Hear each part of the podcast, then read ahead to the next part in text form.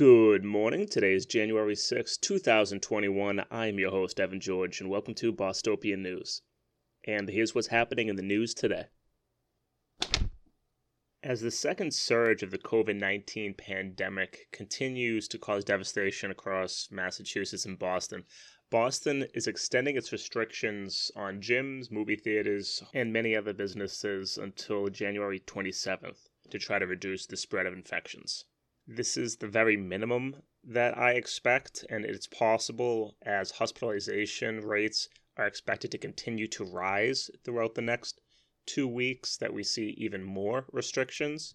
So everyone stay vigilant as we go through what will probably be a very dark January.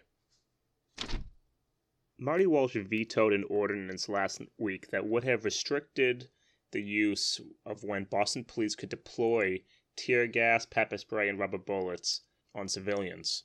The city council last month wanted to enact the policy that law enforcement must give two verbal warnings and have a superior officer decide when to use chemical weapons against the people of Boston. But this was too much for the mayor. It is absolutely ridiculous that we allow weapons that are banned by the Geneva Convention to be used against a civilian population, but that is the state of Boston today. The Boston Police Department released the crime data for 2020, and overall total crime was down by 5%. This only includes what either the Boston Police Department or the Boston Herald is labeling as serious crimes. Fortunately, this does not include drug arrests or drug charges, but more murder, rape, and theft. Looking at the breakdown of those numbers, homicides were drastically up by 54% across the city, non fatal shootings 41%, and auto thefts up roughly 5%. However, other serious crimes such as rape, which is down 22%, robbery 11%. This was a skewed year, obviously, for statistics, but it is at least somewhat encouraging, I suppose, that we are seeing a decrease in the overall trend. The Massachusetts legislature burned the midnight oil, or should I say 4:42 a.m. oil, to pass a number of different bills that have been debated and worked on through the 730 plus days of this legislative session. Considering there is no way that the lawmakers themselves were able to read, never mind understand every element of the bills. The concrete details will come out slowly over the next two weeks. However, they did pass a $627 million economic stimulus bill and a multi billion dollar transportation borrowing package. The economic development package included Baker's long sought housing ordinance fix, which would basically decrease what you need to pass a new development from a supermajority being two thirds of votes now down to just a simple majority. It would also unlock hundreds of millions in borrowing, including relief for businesses battered by the COVID 19 pandemic. However, it is important to note that the bill did not include language to legalize sports betting here in Massachusetts, which I think is a massively missed opportunity to raise revenue.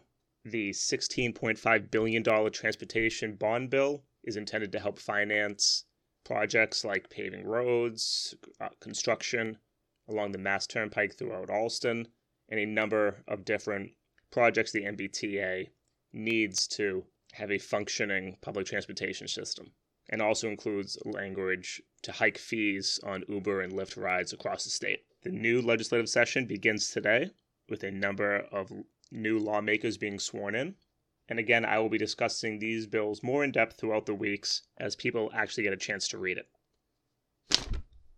The MBTA will be forcing one sixth of its workforce to take an unpaid furlough day for each month between February and June. The move will affect over a thousand workers and is being described as a cost saving measure that they are, of course, putting on the shoulders of their employees. They estimate that this will save the MBTA $2.5 million.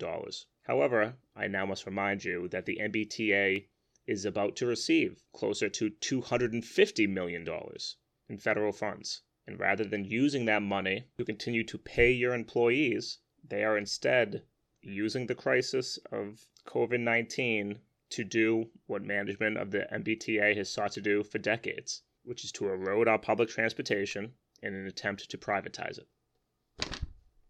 Immigrants across Massachusetts are raising fears about getting the COVID 19 vaccine because they are worried that it may result in the deportation of themselves or their family members. This in a great article by Tori Bedford. And while it would be illegal for medical officials to share information with ICE, that does not quell the very understandable and very real fear that immigrant communities face about getting or seeking medical help, including a vaccination. Last year, the Supreme Court ruled that the Trump administration could enact the public charge rule, basically saying if you are an immigrant seeking or not seeking citizenship and the state can document that you have used resources that can be then used against you deny you that citizenship and then deported. This is just example one of 10,000 of problems that the covid-19 pandemic has brought to the surface. And remember where it comes to viruses within a community if one member of your community has it then you can all be at risk and that is why this tiered system of citizenship, this tiered system of labor that we have allowed to ha- to exist for decades, is detrimental not just to the economic benefit but to the public health benefit from a very real standpoint.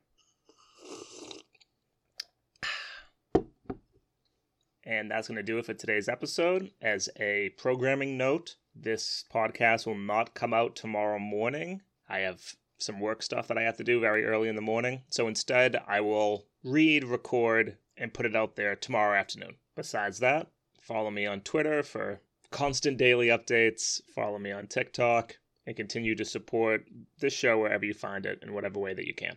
Take care and have a great rest of your day.